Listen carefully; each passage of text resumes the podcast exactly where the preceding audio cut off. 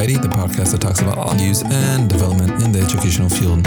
We have a good show for you today as I'm joined by Avery Simpson, a special education teacher from Alberta, Canada, as we'll be discussing the points of teaching life skills. We'll also be discussing how teaching vocational skills helps with aggression and self injury. So without further ado, let's jump right in.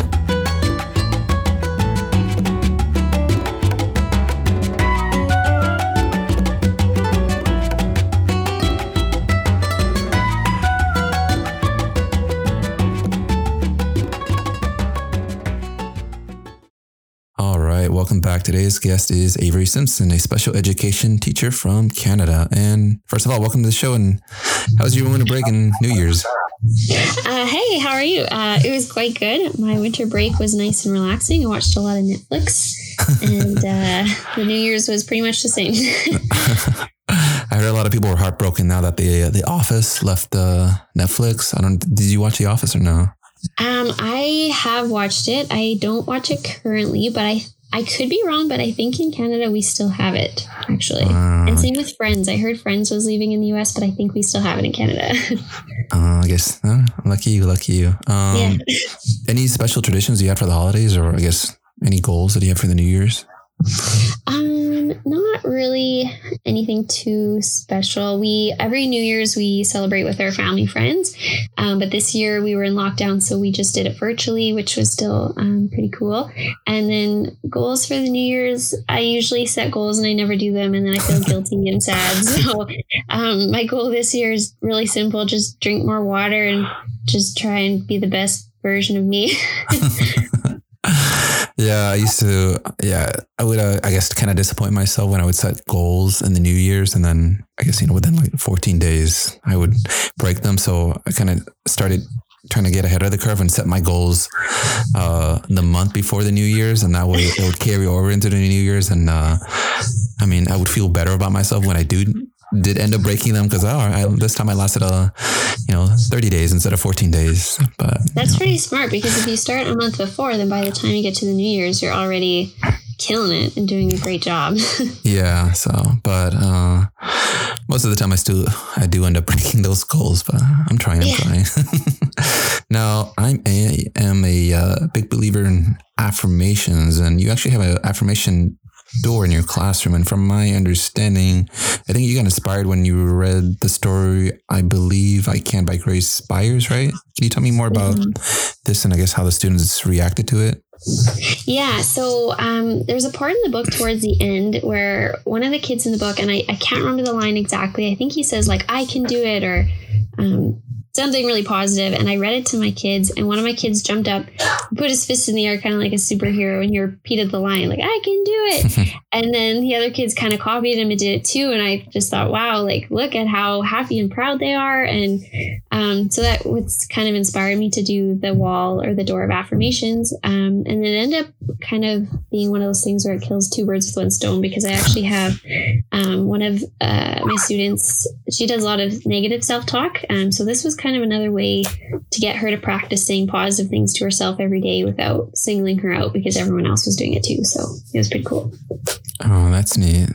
So, I mean, yeah, that, that's nice. Do you do you do affirmations yourself as well? I guess um, um, in your own time. I, a couple years ago, I tried it and it's sort of weird. I just have such a bad memory, and so it's one. It's like it's like a New Year's goal. Like I start so hard, and I do it every day, and then and then you forget, and then you stop. So. yeah, it's a. I, I try. I know some friends have those affirmation mirrors. Um, it's, it's a nice idea. Um, I don't have a body mirror to do that. Um, mm-hmm. I guess I mm-hmm. could try and put it on the door, but uh, what I did, I guess, pre pandemic on the way to work, I would say the affirmations, uh, you know, out loud or just had a, a, podcast or some kind of recording that I would listen to on the way to work. But um, I guess now it's a lot different now. I, I, don't really do it as often as I as I want to. Um, but yeah, I guess that could be a new New Year's resolution for me. Yeah, yeah. Put it on your mirror in your bathroom or something. yeah, yeah. Um, then the story that you were talking about, um, my favorite part of that book, and I guess this is spoiler alert, but is where the author says sometimes I am right and sometimes I'm wrong. But even when I make mistakes, I learn from them and make me strong. And I do like this part because it teaches students you know, from an early age that making mistakes is normal. We all make mistakes, even teachers, your mom, your grandpa, you know, my neighbor, everyone makes mistakes and it's important to learn from them. And I know this is sometimes tricky for our students to understand because they'll just get upset, but how do you help your students understand like the concept like oh it's okay to make mistakes yeah this is um, something i have trouble with as well in my classroom. It, like it just seems to be ingrained in these kids minds that mistakes are the worst thing that could happen to them. And so sometimes i even find that they they won't even try because in their mind it's better to just sit and do nothing than to try and fail. Um, so there is another book by todd parr that i read every year at the beginning um, i think it's called it's okay to make mistakes. And so i like this book because it shows how you can turn mistakes into something else, like um, a scribble on the wall or something, or maybe not on the wall, on a piece of paper, and he turns it into a flower or something. Um, or spilling milk, he says, you know, it's okay, you can just wipe it up. And so at the end of the book, it even says, um, even teachers make mistakes. And so my favorite part is I ask my students, "Do you think Miss Simpson ever makes mistakes?" And they all are like, "No, never." and so then I have the opportunity to say, "Actually, I do make mistakes." And then for the rest of the year, I either pretend to make a mistake, make a mistake, or if I do make a mistake, I say, "Remember, it's okay to make mistakes." And even Miss Simpson makes a mistake, um, which I think is awesome. Like modeling is so important at this age. So I always try and demonstrate with everything I do, just trying to be calm and collected if something goes wrong so that they see that they don't have to freak out or get upset. Um, so, another example, too, like if a kid spills paint on the floor, if they do that at home, they might get a completely different, reaction. They might get a, like, why did you do that? You're stupid or something. Um, and so, I always try and make the school reaction really calm and saying things like, it's okay, it was an accident. You know, let's just get some paper towel to clean it up. And I think modeling that kind of behavior is really important that they see that. Yeah, I like the idea how you, you do model the mistakes. Um, I do that as well. Actually, like you know, like you, I make mistakes on purpose, and I hope my students catch them. Sometimes they don't. and then you know, when you know, when I do my make my mistake, and I guess I, I, I point it out, and like I I help them, like, oh, what can we do? Uh, you know, kind of like your example. Oh, I spilled milk, or oh, I I scribbled here. What can we do? And trying to help them model like the problem solving process and asking first of all what, what went wrong and then what i could do to, to fix this and uh, i mean both of us teach special ed um, wait do you teach in person or no yeah, yeah. So I'm teaching in person this year. Okay, good. So yeah, so uh, you know, the, the only difference is uh, you know you're teaching in person. I'm teaching uh, via distance learning. So um, that's the main difference there. But basically, like one uh, lifesaver that I frequently use in the classroom um, is these busy bins. Um, I think you call them morning tubs. Um, they're sometimes called early finishers or motor skill boxes. Uh, and since you're teaching in person, um, and uh, I guess for the whole social distancing guidelines, and I guess each student's supposed to have their own with their own individual tasks and items. Like, what kind of activities do you prep for your students? Yeah, yeah. So these busy bins um, are a total lifesaver, and as you said, they have many different names. So I'm sure other people call them different things. Um, definitely wasn't me that invented them, but it was probably the best teacher tip I learned last year when I was teaching kindergarten. Um, but I think you can use them with any grade. I think it's people think that they're for younger kids. But, anyways, um, as you mentioned, the kids have separate tubs because we can't share materials this year because of COVID. Um, but in each tub, I have dice games, dominoes, Play Doh, math cubes, other little STEM activities I found on Amazon. Um, I try and find ones, if I'm going to buy them, that have a ton of pieces that they can build with, but also that I can divide up between all my kids so that they can share without sharing.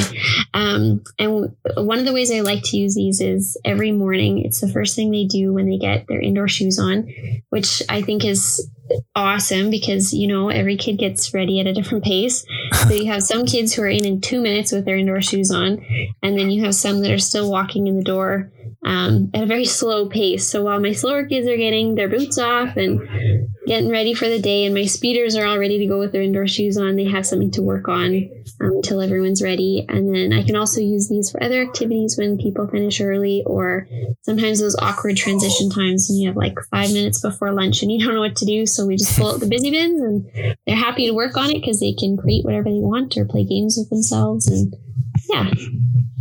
That's nice. Yeah, you're yeah, you're right. So you have different kind of students. That you have those uh, speedsters that go through everything really quick, and you're just still like you know you're still barely unlocking the door to the classroom or trying to get settled Yeah, yourself. exactly. uh, but yeah, I- so I think like two years ago. So um, our morning routine is uh, you know we have the kids uh, hang up their backpacks outside. They grab their lunch, their food, they bring in their cubbies, and then we have them unstack their chair and then you know put their chair in for their desk, and then uh, we, we take the kids uh, in pairs to go to the bathroom because they, they eat breakfast just before that. And so while those, you know, two or three students are out in the bathroom, uh, you know, the paraeducators or paraeds are taking them to the bathroom. I have, you know, other students that are in the classroom.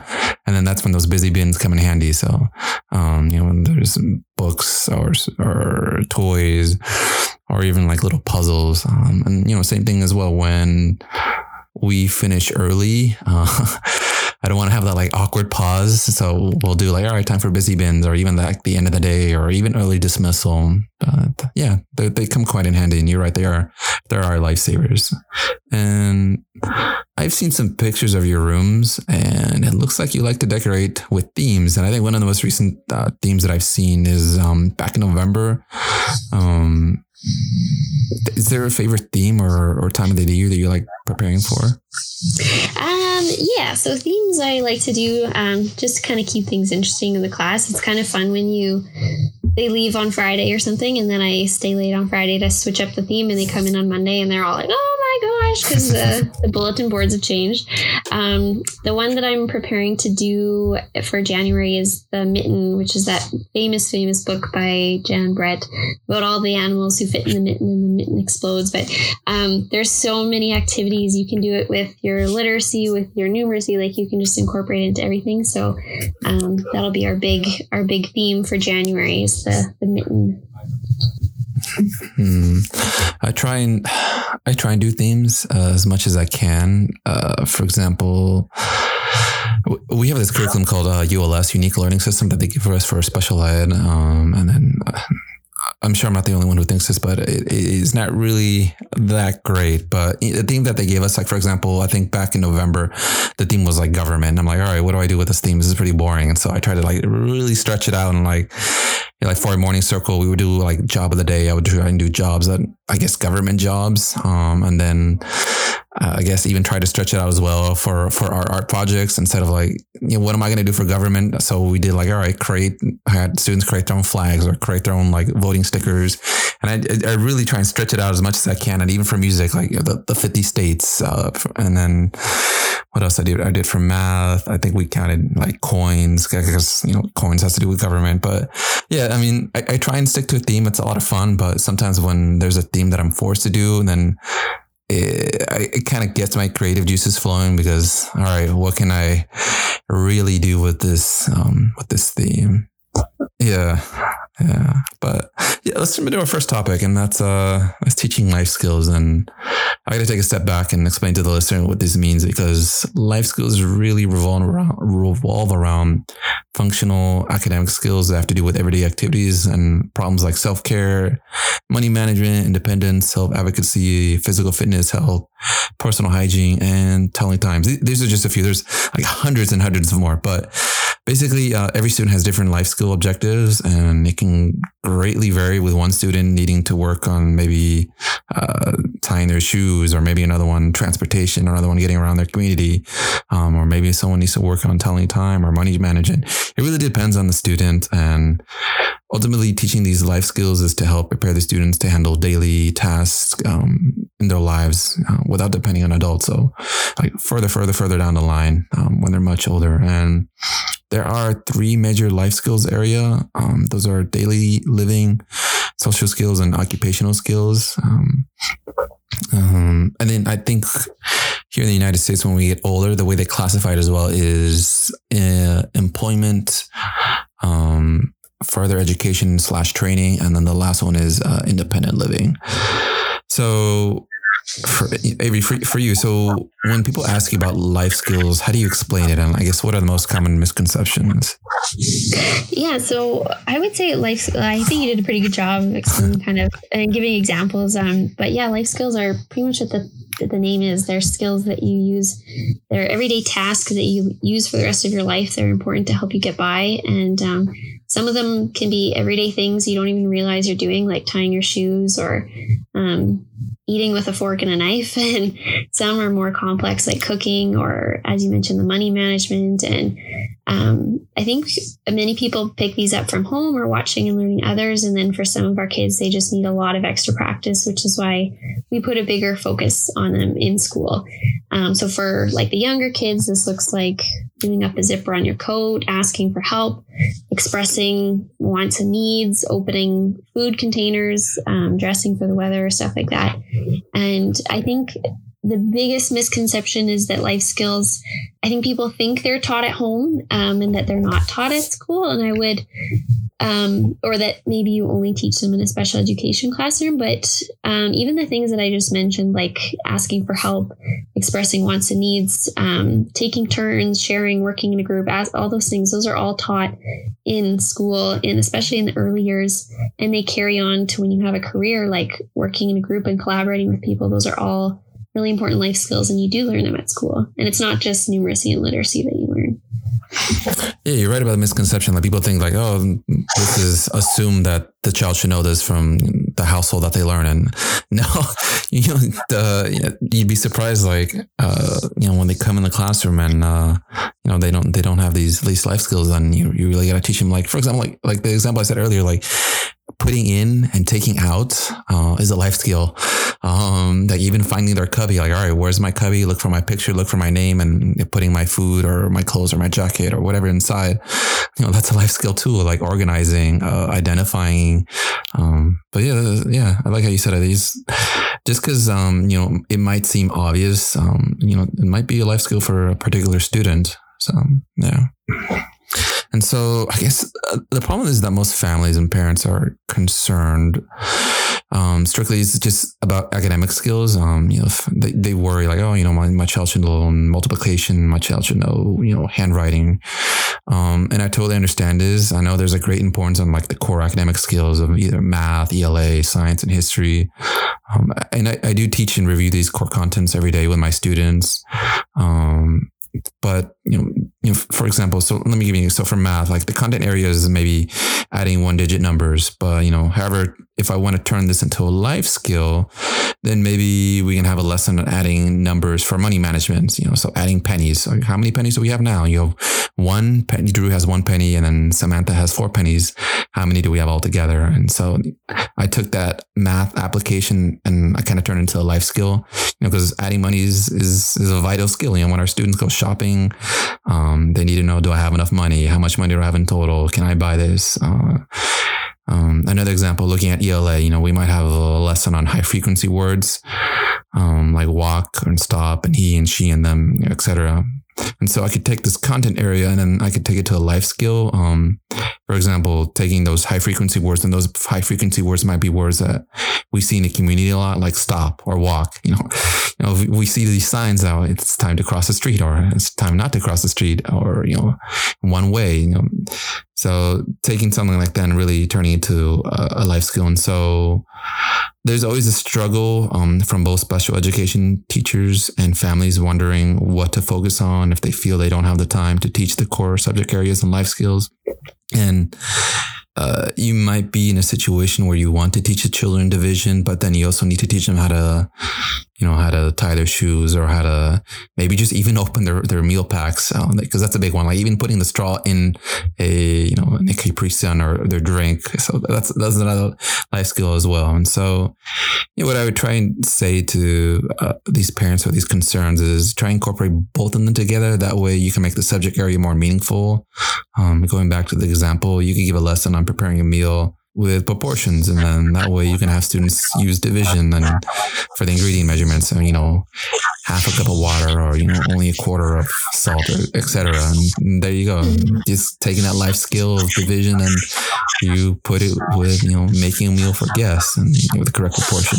But i mean for you how do you explain to families like the importance of teaching life skills yeah, so a lot of what you said. Um, I think for me, all my parents are pretty much on the same page of understanding the importance of life skills. So I've never had to really explain it before, but um, and kind of what I said before, like um, if families were asking, I would say, you know, these are life skills that they're going to use forever. Um, things like working in a group that's going to be important when they graduate and they're looking for a job.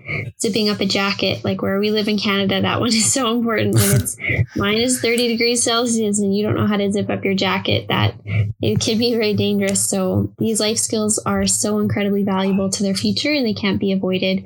Um, so I'd probably just reassure the families that we're not not teaching numeracy and literacy. We are, but that these things are equally as important for their future and um, to make it in the world. So. Yeah, and sometimes I, I stop what I'm doing, like the lesson, whatever we have planned, like whatever literacy or math, and like I see students are struggling with something, and I'm like, all right, time to teach this, or time to mm-hmm. time to teach how to stack, or time to teach like even how to like I had a life skill like right before I went on break, like how to match. Like I had, so I teach uh, via distance learning. So I had the students, I asked the families to grab uh, a whole bunch of socks, and we taught them how to match the socks. Um, that, that was a life skill uh, as well, and so um, then after that, we taught them how to like fold it and put their socks in a ball. But yeah, I, I, sometimes you just you don't plan it and you just do it right there on the spot. Um, do you ever find yourself in situations where either you or the families worry about choosing between choosing between all right, we got to teach these content uh, core areas or we got to teach these life skills? Yeah, um, that is a good question. I do have some parents who are very concerned about their child's academic success. Um, and I think that's definitely their main goal. And so I think that kind of what you were saying before, just reassuring them that you can integrate both. Um, so as you said, like if you can turn it into a math lesson, but also be teaching a life skill, like that's awesome. Um, and, but I think that's where the I I don't know if you guys we call it IPP. I don't know if you call it IEP or IPP, but um, those goals are so important. And we typically make about four goals a year. So I make them two academic and two that are life skill related, so that the parents are kind of they already are in that mindset of like, okay, I need to choose two life skill goals for my kids kid to make. Um, and so then when you work with the parents and the kids for the whole year and just establishing that goal and that skill at the beginning of the year, it's really important um, because then they're excited to see the progress and they aren't too caught up in the academic or they understand that you need to do both. Yeah, I like the idea of having the yeah. So we call them IEPs of individualized uh, education plans. So yeah, so how you put two academics and then two life skills. That's that's a very good way of showing how important it is. Because if it's an IEP, oh, the parents must think, oh, this is really important. Um, mm-hmm. Yeah, I like that. Um, now, with life skills, they usually start off, um, or I usually start off teaching these life skills in a controlled environment, um, which is the classroom. So, uh, kind of like our teacher preparation programs, we start off in our controlled environment, the classroom, uh, university classrooms. And then, you know, you take whatever you learn and put it in an actual classroom of your own, um, or your student teaching and, um, whatever K through 12 classroom that is. And that's your time to shine. Basically, you know, showcase what it is you learn in your lectures or your curriculum classes. And kind of the same approach I do with teaching life skills. So it's in a very contained environment. Um, when I'm working with the students, usually it's in small groups and, um, I teach them the life skills. Um, for example, even with the upper grades, it might be like, uh, applying for jobs. So you want them to have the independent skills of looking for jobs, uh, filling out the applications, thinking about what references, um, answering the interviewing questions. So um, in that, you might have the controlled environment in the, the, small groups. You might have peers working with each other. Um, but for that example, there are certain sequencing life skills there. So some of those might be communication goals, job seeking, work habits. Uh, you know, these are all life skills that need to be taught. And it's really just chunking one big life skill into smaller tasks. Um, like even like the tying the shoe, like even lacing. First things first, it's putting the shoe on your feet, and then you know holding the ends of the laces, and then crisscrossing, and then tying the knot. It's a lot of it's a lot of steps that that you take for a particular life skill. Um, and even I, I, keep saying the same example, but the, the taking the stuff out of the backpack and putting in their cubby, you know, that's a lot of steps because you know a kid might just open their backpack, grab whatever it is, and they'll leave the backpack open, and you know all the stuff will spill out. And, You know, part of it is all right. You gotta close the zipper. Uh, and then go to your cubby, look for your name, you know, grab your stuff, etc. So it's a lot of chunking. Um, when it comes to life skills? Do you, do you use a lot of chunking strategies when using or when teaching life skills? Um, you know, I think I do. I wasn't quite sure. Uh, like I haven't actually heard the word chunking before, but with the way you explained it, I think I think that I do. um, even for things like, um, yeah, like when you were talking about the backpacks and zipping up and stuff, and how it's actually so many steps, and things like their grasp, like you don't realize it, but maybe they can't grasp things yet and they're working on their hand strength. And so doing that first or doing other activities that help with their grasp first before they can even ha- like get the hold of their zipper and, and zip it up because maybe that's why they were struggling to learn at first kind of thing. Um, so I try and look at the yeah, where each kid is at. Um, another one this year that I had, uh, or I noticed a lot in my kids, is just even their core strength. And so some of the activities we were doing in gym, I couldn't figure out why they weren't able to do it. And then um, when somebody came in to observe my classroom, they said, you know, I think it's their core strength. They need to work on that first. Um, and a lot of my kids were lacking in it. So, um, yeah, I don't know if that if that answers your question or if that's chunking. Um, no, another yeah. thing we do is like we we read a ton of books that are on a topic. So like a book on personal space, and then we might read that book for a couple days. And every opportunity in those days that I can reference that book and say like, oh, remember the personal space, or remember what something in the book and have them practice it. And then when they kind of start to get the hang of that, we'll read another social story on another topic. And we still consistently reinforce the idea of personal space while introducing another topic until they kind of have that one down pat and we don't need to reinforce it as much. Um, but I find books is so awesome for introducing a, a concept or skill as well. Yeah, I like the example you said about um, when it comes to writing, it might be their grip or their grasp, and you know that's a good way to really pinpoint. You know, if you see a student uh, you know, someone just looks at a student and then looks like they're struggling with writing. All right, so what it is, what is it about that they're struggling with the writing? Maybe are they getting confused with uppercase or lowercase? Are they getting confused like how to hold the, the you know the pen or the pencil? Uh, maybe they don't have the you know the, the muscle strength, the fine motor skills. So you really hone in when it comes to chunking on like, you know, you have step one, then you have step one A, step one B, step one C. You know, really hone in to see what is exactly that they need help with um, that way you don't waste your time trying to teach other stuff that they already know. But yeah, I like that. I like the example you gave. And I know with the given pandemic situation, it's a lot harder for certain students to practice these life skills. Um, but even with what's going on, so for example, I, I teach uh, via distance learning. I try and coach the families on uh, giving their students uh, multiple opportunities to practice.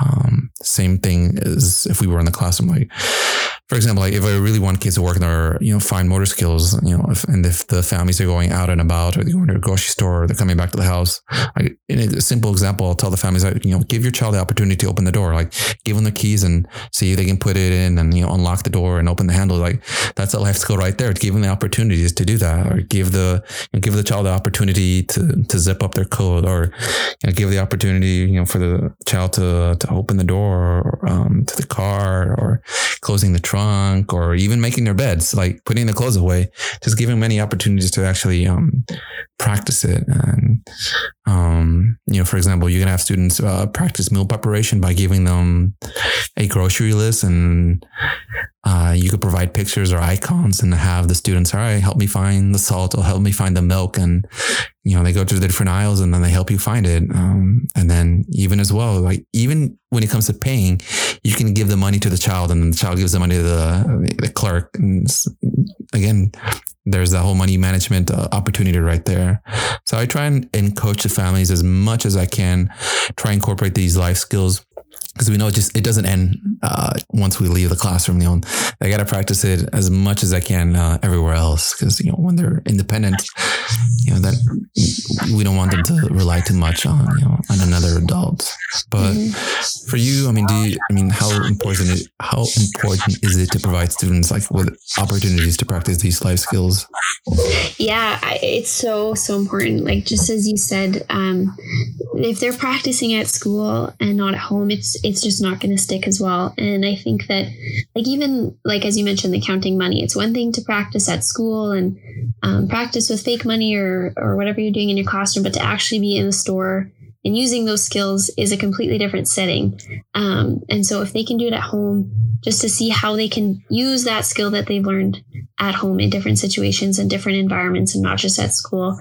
Um, and like I make um, books about for the kids, and I usually take a picture of them so they see themselves about a certain topic um, for whatever life skill it is at school, and then I even send the books home with the kids so that they can read with their families and they're doing the same skill and practicing it the same way we did in class, but they have that opportunity to do it with their parents or their guardians at home. Um, but it's just it's the same as like a math skill. Like you would never um, or reading actually like in kindergarten or grade one. I feel like the most important thing or the thing you hear all the time is read at home or you have a reading log and reading at home is so important and i think that's just like the life skills and you practice it all day at school but you have to practice at home as well yeah, it, it's a good point because if you you put in all this effort for all these life skills and then they're not practicing at home, then they're only half getting it. And like I know, you know, I always worry for like the long, uh, the long vacations, like the winter break or even the summer. Like you know, how much did they actually practice working on on everything we worked on? Um, because if they don't practice, you know, they most likely will end up regressing. So I, I try really emphasize the importance of it. And when in the classroom, um, you know, I know there are certain life skills that are difficult to practice. Um, especially like, for example, the mobility and transportation trips, like some of these life skills, like some of the students that you know, their goals might be getting around the community. So that might mean like walking and crossing the street or getting on a bus or you know, things like that. Um, I try incorporate a lot of pretend play, and that might mean turning my classroom into a little community. Uh, you know, I might have a little red light or green light here, and like you know, tape on the floor to mimic uh, crossing the streets. Because you know, pretend play is I hear a lot of things like, oh, it's only for the for the little ones, but it, you know, it actually works out for for everyone. Like pretend play could be like pretend, you know, mock interview. That could be an example as well. Um, so yeah, and you know, again, I think I mentioned this earlier. With these life skills, there's a lot of scaffolding that comes with these life skills, and basically, you're just taking this big task and chunking it down to more manageable task. Um, and we do this to not overwhelm the students, um, because, for example, if I tell a kid like, or even if you tell an adult like, here, uh, here's this IKEA furniture, go build it. Like, it's going to be really hard. You know, you have, those are what the instructions are for. You know, all right, do this step one, then step two, and then step three. Same thing with working with, with these students. You know, we want them to work on these more manageable tasks and not overwhelm them or we provide that controlled environment. Um, you know, for example, just if, uh, you know, new parents, like if your child is walking like great, you know, doesn't mean they're ready to start, you know, climbing Mount Everest. You know, you might have them keep working on those steps, you know, walking from the driveway to the door or, you know, walking across the living room. It's all baby steps.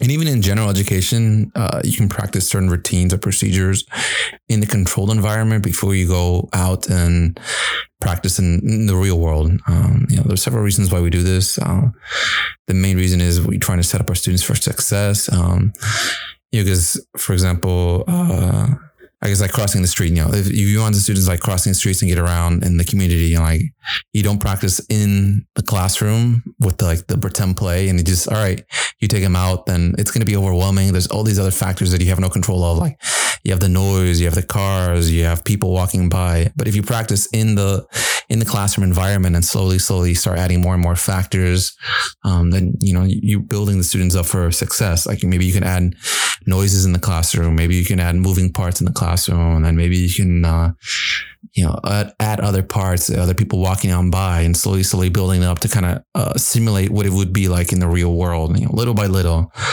Um, and so let's see, an example that I have uh, for life skills is, for example, um, one of them might be like personal needs, like personal hygiene, and my student struggles turning off the water. Um, and I only really need to focus on this part, this part of the life skill because they're able to turn on the water, they're able to put on the soap, they're able to scrub, but they just struggle with turning off the water. And so I'm chunking it down, and I could really focus on that specific part. Um, another example might be, you know, putting on shoes and they struggle with lacing and I can only focus on the lacing part. They know how to put on the shoe. They know how to, I guess, pull on the laces, tighten it, but it actually comes to, to lacing and actually tying that knot. Um, but I mean, for you, what, what do you think is like the best way that you found to practice these life skills in the classroom? Like, do you have a dedicated time um, in the classroom to incorporate it or do you just do it on the spot? Yeah, so I I think I do both. I do some dedicated time. Like as I mentioned, the books are, in my opinion, the best po- tool to introduce a concept to the kids. Um, and like my class, we're really focused on, or right now at least, we're really focused on social interaction. So a lot of our books are about fair play and asking for help and things like that. Um, so from there, then we model. So myself and the educational assistant in my room, we might model to the kids what that looks like. We might get a couple kids to demonstrate, which they really love because they get to come to the front and show their friends how great they are. um, and then we also play lots of games. And the one this year that I have found, it's so simple. The card game Go Fish is like they have so much fun with it. They're practicing taking turns, waiting, like waiting their turn, listening to their friend whose turn it is, ask for whatever card they need. Um, they have to practice asking their friend by name, like Susie, do you have? Um, identifying what they want and what they need in an appropriate way. Um, just all these kind of social interactions and life skills in this one game, but they don't even see it that way. They just think they're playing Go Fish. But um, yeah, just things like that. Like we we model, we demonstrate, and then I would say games and um, yeah, you can turn it into a game. Kids love games. yeah, they don't even know they're being taught uh, something yeah. right there when they're playing the games. Uh, yeah, I like that. How you, uh, you know, uh, telling calling each other's names. That's that's a big one because um, you know I don't want them to hey you or like you know just tagging yeah. a kid. Yeah, they, they, should know their classmates. And you know, in the beginning of the school year, I had my kids identifying their name and then identifying their picture. and Then after that, we slowly move on to identifying the other classmates and then identifying like who's here and who's not here. So mm-hmm. you know the whole again trying to build a classroom community. But yeah, that's a you know that's a great life skill being able to recognize recognize and identify people who are present or not present. Um, yeah, I like that idea about the goldfish. Um, when you know talking about these life skills, it's it's great when we execute them. But you know, if we want to take a step backwards and trying to figure out how to start and planning these life skills, it can actually be a little bit overwhelming. Um, you know, trying to figure out, all right, what do I do? What am I going to teach? How am I going to teach it? But the way I approach it is by first trying to assess the current levels of my students. And this means a lot of feedback. So since we started off distance learning, it required a lot of uh, asking the parents. So we had like dedicated video call sessions and like, all right, asking the parents, um, what is it that they think their, their student needs help with? What are their strengths? Um, what are the areas of improvements? And then for those families that couldn't meet with me, I would just send them a survey. And then I would just have that section like, is there anything else you want to say? Um, and I know, you know, it's, you can also just flat out ask the, the students to perform life skills and then you can track it right there, track those certain life skills. And um, you could see whether or not the students were exposed to it. Um, because I've been shocked before, like, I ask something and then I'm actually shocked how much the student knows. And I guess they're, they're just very observant. They, they observe, um, they see something and then they're able to replicate it once. And um, I've been shocked a couple of times. Um, but yeah, so then basically after finding out the current levels, and I talk with the whole team. So psychologists, the, uh, occupational therapists, the speech, uh, the speech talking with the whole team and you try and create these SMART goals, which basically means the goals are realistic and attainable. So then I try and figure out like a blueprint of like, all right, how are we going to do this? Um, what's the best way to do this? What's what's available? Because again, it, it's distance learning, so it's a little trickier. Um, since we're not in person, so what I would ask, like, what resources families have at home? what we can actually do, and then uh, we go from there. Whether or not, all right, the student really really benefit from a one on one, or maybe in small groups. Uh, uh, maybe the student really, really benefit from this type of technology, or maybe student really benefits from like these hands-on activities. And you know, I'm a big believer of uh, you know homogeneous groups when it comes to life skills because that way I can group students together that are all working on towards like the same life skills. For example, it might be telling time, and then I can work with them all together. And you know, these students might know how to read digital time, while these other students are ready to learn analog. So that that that's basically how I started. A lot of interviewing, trying to see, asking the parents what it is they know, because parents or the adults they should know their kid best. And then sometimes I just uh, I ask the student to do something, and you know, I assess right there on the spot what it is they know. And again, sometimes I get shocked what it is they do know. But for you, what is the planning process for you when teaching these life skills? Um, yeah, I, w- I would really agree with you. And uh, like the beginning of the year is really crucial and it's really important. Um, so just start investigating, reading past IPPs or past reports, all that kind of stuff. What um, medical, any medical reports, all that kind of thing. Um, because as you said, like there's so much out there already for you talking to the parents. So instead of trying to learn it all yourself, just read the reports because it'll help you. It'll give you a baseline. And then, yeah, just asking the kids and just a lot of observation, seeing what they can and can't do, and then go from there. And that's when I bring up my books and my social stories or, um, and then also too, like, as you mentioned, the OTs, the SLPs, like my school has or our division i don't know if this is everywhere but we have really great help and people that come in and observe and say i think this child needs this. And last year like i think the thing that I didn't do well enough was use those people as much as I could have. Like I just let them come in and tell me on the days that they observed, like, oh, I think this child needs this. And then I just wouldn't talk to them until they came in again, you know, in a month or so. Um, and that's not what they're there for. They're there for you to email them and say, okay, I've noticed this. What what do you think I should do here? And like that's their job is to help you and give you resources and tips and strategies. So use those people. Yeah, definitely use them because they they provide a lot of great resources um, for you for you to use. Uh, for example, like the OT, like you provide great resources on how to have the students hold the pens and hold hold the markers. Mm-hmm. Um, the speech pathologists might have great resources like communication boards, how to you know how to have them use sentence frames to say what it is, what they want, what they need, how they're feeling.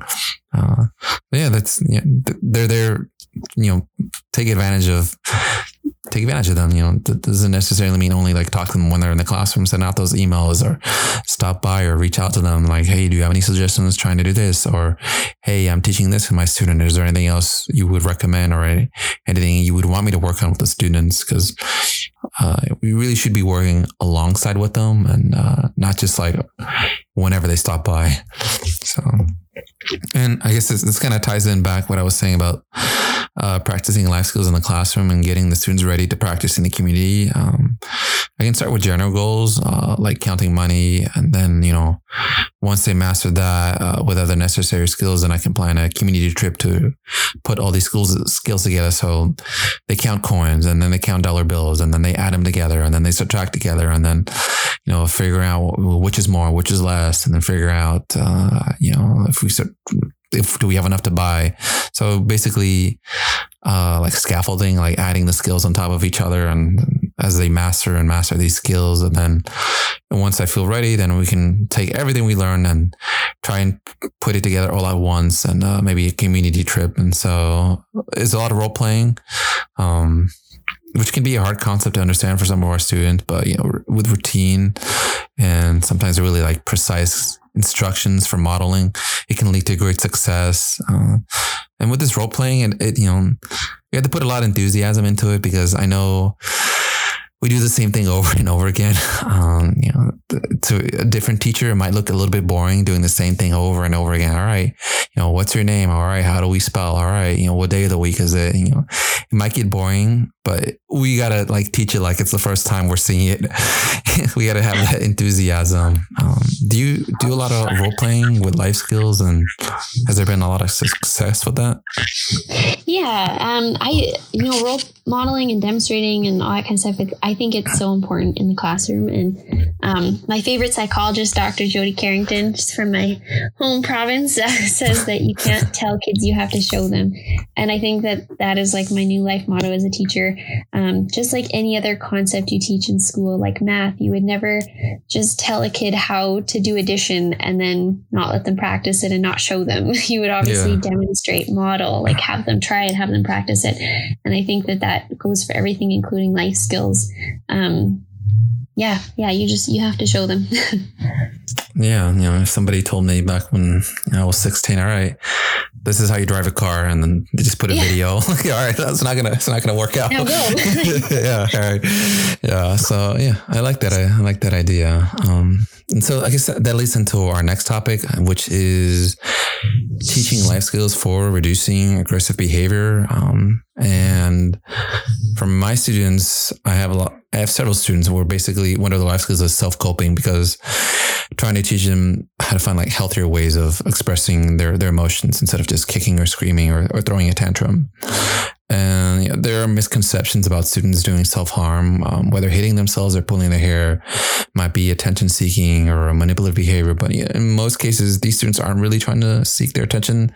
They just don't know how to express their frustration. They don't know how to express what it is that they want. Um, and so, can you imagine, you know, having a difficult time trying to communicate with others and no one understands you? And so, you know, what, what's that going to be? You, are going to get upset. If no one's going to understand, you're going to get upset. And, you know, you might throw something, you might hit something. And sometimes that might lead to self harm, like pulling the hair or, you know, slamming your hands on the desk. Um, and this is where self coping skills come to play because, you know, at the end of the day, we do want to provide these healthy alternatives for these students, you know, when they do get frustrated. And we do also want to acknowledge that, hey, uh, you're feeling upset or you're, you're feeling sad and you know it's totally valid but let's you know let's find another way to to express our emotions. And there are kind of three main strategies that i do want to focus with uh, self-coping. And the first one is visuals the second is role playing and the last one is replacement behavior. So with visuals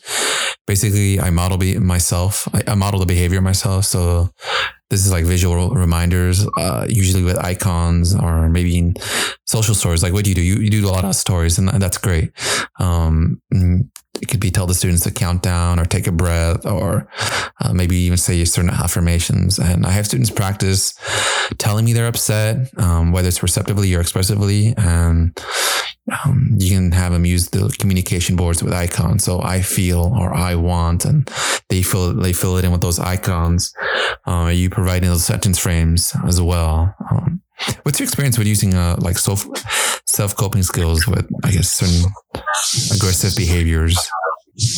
Yeah, so I love this topic, and I could talk about it for hours. So I won't. I won't talk too much about it, but um, I think it's really important also to remember that um, every child is so different when it comes to coping skills, and what works for one is probably not going to work for another. So at the again, the beginning of a year is going to be a lot of trial and error, just figuring out what works for them, what is maybe triggering them, or what um, I don't know if I love that word trigger, but I use it all the time. But you know, like what it's the antecedent kind of gets them upset, or yeah. yeah. Um, so, for example, like last year, I had a child who he would run out of the classroom when he got upset, and so obviously we would go after him, um, and that seemed to just escalate his behavior. But it took us a long time to figure out that he wasn't running away; he just was running to a corner because he needed to sit down with his head down and be alone. So once we realized that that was what he needed to calm down, then I was totally okay with that because that's obviously what he needed. So I would just send out the educational assistant that I worked with to just kind of watch him from afar. Um, and then after a while, she would check on him to see if he was ready or able to tell. And he was able to tell her actually, um, like she would say, Are you ready to come back? And he would say yes or no. And then over time, he was able to come back a little bit quicker. Like he um, didn't need as much alone time. And that's when we started to introduce other strategies like um, a code word when he was starting to feel angry. um, if we noticed little things that we thought, okay, I think this is about to become an episode, we would offer him choices, um, like those, uh, I forget what they're called, um, kind of controlled choices of, um, do you want to go for a walk or do you want to sit in this chair for a minute? I don't know. Yeah. Whatever. And um, so they pick how they want to kind of control that situation, but you're still giving them the opportunity to um, calm down. And um, yeah, so I think my biggest takeaway is just learning that kid and what they need. Um, and also remembering it's not going to overnight that you come up with a solution and everything's fine the next day. These strategies take a lot of time a lot of effort. Um, and uh, I think another thing, um, and this is just something that I learned last year too is I would often try um, to calm a kid down when they were already in that really aggressive state. And what I learned is that that strategy is not going to work and that child is not listening. And when they get so fired up like that, then and they're in that aggressive state, their brain is in fight or flight mode. And the science, the research has told us that they actually cannot hear you. Um, so if your child does get to that aggressive state, the best thing that you can do is try and talk to them before it gets to that state or about 30 minutes after. Um, but once they're in that, that, um, aggressive, uh, yeah, state, it, don't try and talk to them, just try and help them regulate again. Yeah, yeah, that's a good point. I mean, if I'm if I'm upset and you're trying to like you know get me to that calm point, and you know, I'm already at the moment like, all right, I'm at the point of no return. yeah, it's uh, like if someone's saying like you're upset and somebody's saying just calm down, you're like, I'm not gonna calm down. Yeah, yeah, it only yeah only escal- escalates it further. Um, yeah. Um. Yeah. So I know I mentioned this before um, many times, but uh, role playing. so uh, role playing for you know aggressive and, and self injury is another great strategy. If we put students again, like you said, in a controlled scenario where we anticipate the aggression or the self harm, you know, we know how they're going to react and we know the triggers, and we're trying to work towards coaching them how to overcome these triggers, or even just finding replacement behavior. And I try and teach the students uh, what we can do um, instead in a situation like this. And basically, these role playing helps the students go through the motions um, and the procedures of what we should do. And so, you know, you and I have stressed this uh, time and time again, but repetition is key. It's not going to happen overnight. Uh, it's not, you know, you're not going to have a breakthrough like, all right, we did this once, you should be good to go. No, it's, it's a, it's a repetition. and with role playing, I know there's a stigma as well that, you know, certain things can trigger the students and let's just avoid it altogether. I know that there's that stigma like, all right, if, if this gets the student upset, let's just avoid it. Um, but it's not going to happen in the real world. I mean, for example, like, uh, you know, a certain thing like triggers me. I can't avoid this in the real world all the time.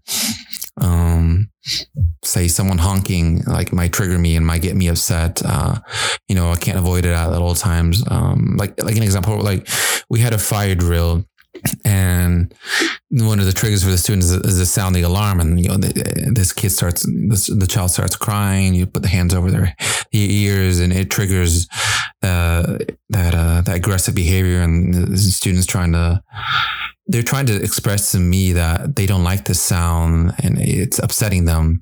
But to someone else who might not know, they see this aggressive students because the students might be pinching me or trying to hit me, but they're, they're really trying to get my attention and let me know I don't like the sound. It's, it's bothering me. It's hurting me.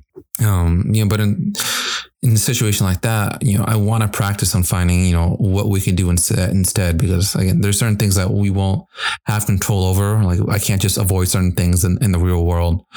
And so when we practice role playing, um, it's all controlled and we can slowly scaffold the strategy with the students. Um, you know, we can either push forward or scale back on whatever we want. Uh, I guess maybe in that example, like we can do maybe practice that alarm, but maybe at a much lower volume and then little by little start increasing it. So, you know, once it's at that, that volume that it would be in the real world and we already help the students go through the motions and they're used to it. Um, and I have a lot of families who, you know, try and give in to whatever their students are, uh, whenever they're showing aggression. I know it's really hard. and it's, it's easier said than done, um, because some families, they just, they want to cave in. They, they give in. They don't want to see their child crying. They don't want to see their children being aggressive. Um, but I, I really try and tell the families like, you know, let's go through the motions, you know, repetition and repetition, um, and the whole scaffolding. Um, especially if we want to work on a particular behavior, and I don't like using the word trigger as well, but if we want to trigger that behavior so that we can work on that behavior, certain families are hesitant because like oh i don't want to you know make my son or, or daughter or my child uh, upset. But you know in reality we, we, we got to go through it. We got to go through the motions. We got to help them how to find a healthier replacement uh, behavior. I know this is really hard for families. Um, have you ever been in a situation like this where you know families might be hesitant uh, trying to find a replacement behavior because it means triggering that particular behavior, um, particularly, you know, with, with role playing? Or do you the families just avoid it altogether? Um, you know, I actually haven't really encountered any families being opposed to it. Um, yeah, so I, I guess I can't really speak on too much, but um, I think just having a long conversation with parents at the beginning of the year when you're talking about goals and, and strategies and stuff, um, and just um, I think parents, from my experience, have just been happy to see that you have strategies and are working on it with their children. And so I would say in that situation, um, if anyone else has that problem, just really explaining like why you're doing what you're doing and um, if you have any research to back you up, kind of like pulling out the, the books and that um, to show them and, and things like that, just showing like this is going to help your child and and these are strategies that are that are going to have good outcomes. So it's hard, but this is why we're doing what we're doing. Yeah, that's uh, yeah, that's a good point. Again, really uh, bringing it back that you know I'm not doing this just to make your child upset, or I'm not doing this just to give yeah. you a hard time. I'm trying to do this so like, uh, what can we do, or how, what can we do to replace this behavior?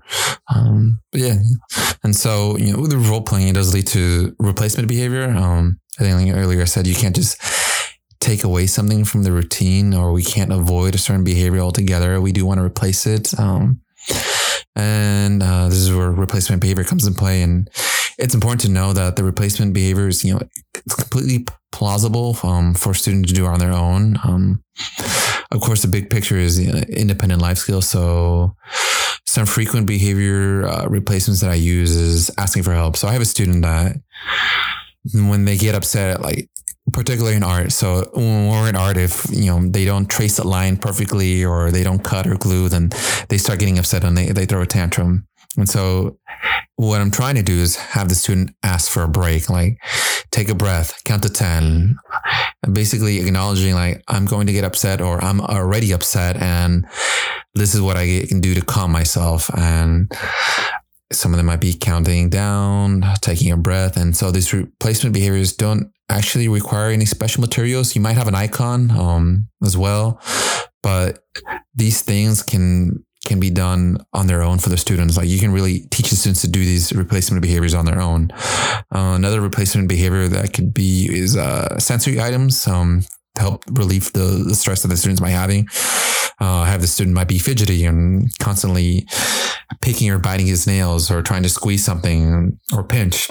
And so I could provide uh, something to help uh, replace that. And so um, I know a really popular thing is those like the weighted blankets or the weighted pillows or the stress balls. And you have the students have that weighted blanket on their lap or might have that stress ball to squeeze or uh, even, I'm not sure what they're called, but like these textured uh, pads um, that I have students put on their feet and like they, they, they take off their shoes and then they rub their feet on these different textured pads. It might be like artificial grass or these like rib bumps. Um, but yeah, it's trying to help these students uh, out with their their behavior, whether it's aggressive or they might just have uh, anxiety. And, and so yeah, those are two examples right there. You have something that requires no no real materials and something that does require materials. And even when families are on the go or when they're outside the classroom, uh, one of my families recently started introducing this I think it's like a, like a silicone necklace because the students constantly putting everything in their mouth. Um, and so she provided this this necklace, this, this silicone necklace, and so the student puts it in their mouth, and they're actually able to focus better. And mm-hmm. uh, I, you know that that's really neat. You know, you can have things like that, or even a bracelet or a stress ball. So Yeah, with, you know, with that being said, I mean, how do you decide uh, what replacement behaviors you want for your students, or like even what materials you want to use? Yeah, I think um, this one again, like it really depends on each child. So it's um, again beginning of the year, just figuring out a lot of trial and error. Um, and I also think again with the um, I think I mentioned earlier, like with strategies and stuff, it's like you're not going to try one and it just magically fixes all the problems. So don't give up if you try it once and it didn't work quite the way you wanted to. Um, try it a few times, stick with it for a while, and then if you don't see improvement, try something else. Um, but some of the ones I like, as you said, the breathing, like that takes no tools or no extra uh, materials. Another one that we use a lot in my classroom is just going for a walk around the school. That's kind of my go to if I notice a student is um, feeling a little upset. And we have one boy in particular who um, he really likes that strategy. And so usually I have to say, Would you like to go for a walk? And he'll say yes. And then the other day he said, he came out to me and said, I need to go for a walk. And I was like, oh, say no more. Let's go. Especially if you're telling me, then you really need to go. Um, and sensory items are good and i've used them a few times um, and so one thing because i have a few students who then you know you give one like a stress ball or something and they're like oh they have a toy i want a toy um, and so we always introduce it as a tool and explain to the child like this is a tool um, for you to use when you are feeling sad or whatever the feeling is. Um, like I have one boy who sometimes struggles when he walks to the bus at the end of the day. Um, he doesn't want to leave the classroom, and we have a lot of trouble getting him out the door. So, but he loves cars, and so I gave him it's a walking tool and it's this little toy green car, which of course he loves. And I say, okay, this car is not a toy. It looks like a toy. It's not a toy. And it's a tool to help you walk to the bus. And so then he's excited to have this car tool because those cars that's going to help him magically to get to the bus. um, just things like that. And yeah, I think it's just, again, lots of trial and error. And there's so many ideas out there. So don't be afraid to try new things and see what works. Yeah, I like the idea how you mentioned like this is not a toy, this is a tool. Because uh, I think a couple years ago, those fidget spinners were pretty popular. Oh, yeah. yeah. So you know, most people saw it as toys, but um, it could also be you know as a stress reliever and um, yeah, it's a good point. Though it's not a toy um, because you know, if another student might see that, oh, why does you know why does Sarah get to play with her toys? Or why does Jimmy get this? Like it's not, it's not a toy. It's it's to help them out. Um, and I explain to the student, you have your own. You yours might be a book. You might be going for a walk. You might be going on the trampoline that we have over there in the corner. So yeah, it's, it's different for for every student, and that's a very good point. Um, and so I think the most important part of teaching life skills for me, or for even just aggression or self harm, is reflection. Uh, just kind of how we reflect on our decisions we make all the time. So, you know, sometimes like, oh, I think to myself, like, you know, when you reflect, oh, uh, I shouldn't have done this, or that went really well. We want our students to do the same thing as well. Um, and we want to reflect on their actions, uh, or even the actions that they didn't do.